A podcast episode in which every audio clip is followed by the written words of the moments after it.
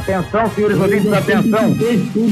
Bombardearam a base norte-americana de Cerrado. Testemunho ocular da história. Há um século no Correio do Povo.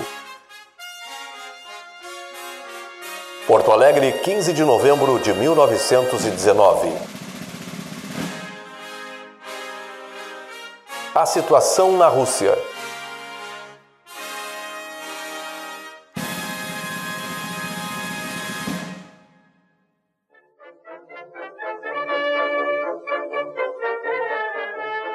Estocolmo 14. Petrogrado atravessa a pior fase de terror que jamais experimentou, segundo um comunicado aqui recebido de Helsingfors.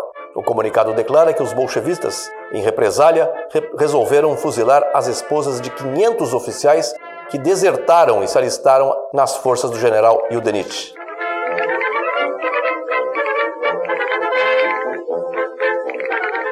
Helsingfors 14. Comunicado do exército russo do Noroeste, o avanço continua em direção Peskov. Repelimos fortes ataques em direção a Gatiná. O exército branco começou a contraofensiva na mesma direção.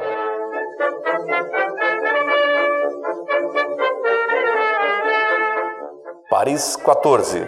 Segundo informações colhidas em fontes autorizadas aqui recebidas pela Conferência da Paz, os letões, lituânios, estonianos resolveram assinar um armistício com os bolchevistas, sendo provável que os polacos, finlandeses, ucranianos, rutenianos e brancos também venham assinar o armistício com os sovietes, o que forçará o general Yudenich a evacuar para o noroeste da Rússia, permitindo que os bolchevistas concentrem suas forças contra o general Denikin e o almirante Kolchak.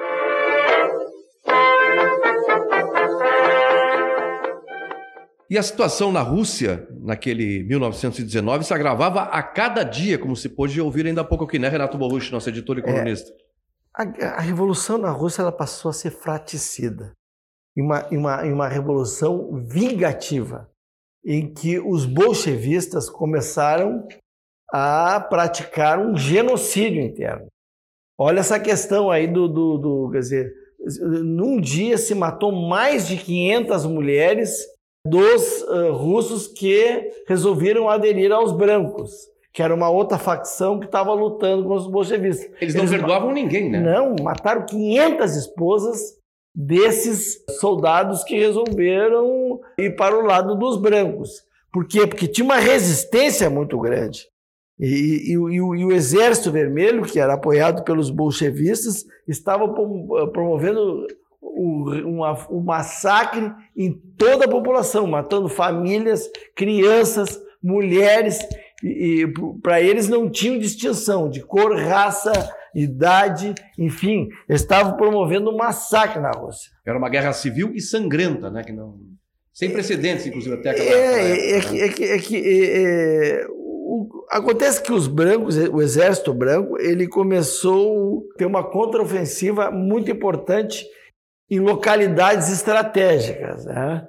Então, o que os, os bolcheviques, para reagir, eles tinham que fazer um ataque que realmente liquidasse com a base deles, quer dizer, a estrutura deles. Então, os brancos iam ao campo de luta e eles iam lá e atacavam a família daqueles soldados que aderiram aos brancos. Para impor medo nos adversários. Né? Para impor, impor terror, era um terror. terror. Os bolchevistas eram, usavam uma, um, uma prática terrorista, uma prática que cruel, cruel e sanguinária, enquanto que os brancos estavam lutando, lutando para que a, que a Rússia tivesse um, um processo democrático de, de, de, transição, enquanto que os bolchevistas não respeitavam o estamento nenhum. Os bolchevistas eram extremamente radicais.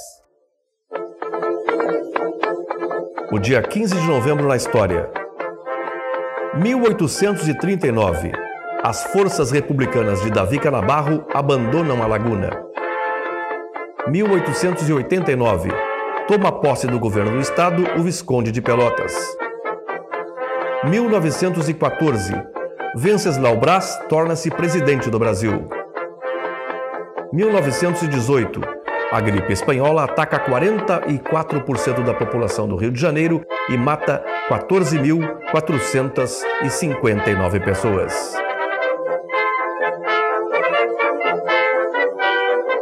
Apresentação de Alfredo Poças, pesquisa Renato Borruch, técnica de Aleph Alencar, direção e produção Jonatas Costa.